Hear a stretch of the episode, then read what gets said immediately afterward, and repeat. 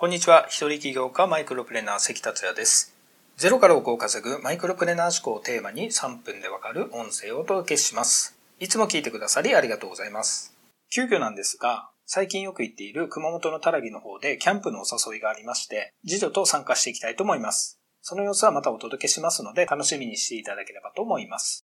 さて今回のテーマは女性もおすすめ筋トレを始めた方がいい5つの理由です。筋トレというと一般的に男性というイメージですけれども、男性はもちろん女性も筋トレはおすすめです。この音声で少しお話ししましたけれども、最近ダンベルを買って筋トレを始めました。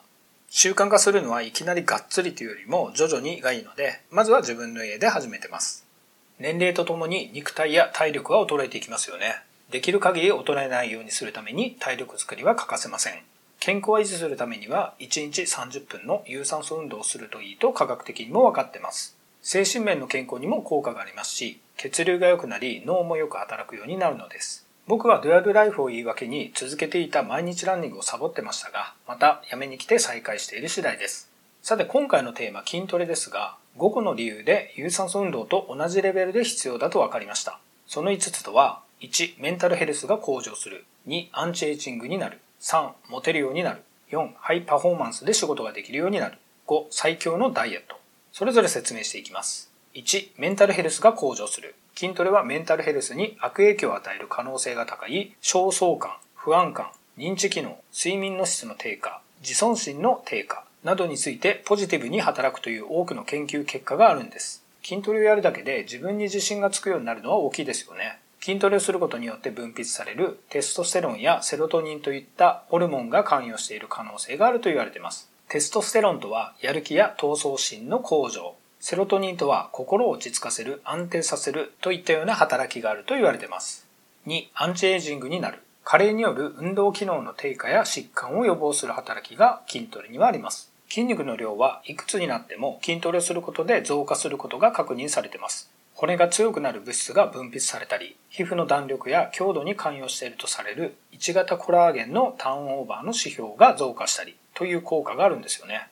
3、モテるようになる。アメリカの論文ですが、男女ともに魅力的な体型を BMI、ウエストヒップ比、ウエストチェスト比の3つの値から出したそうです。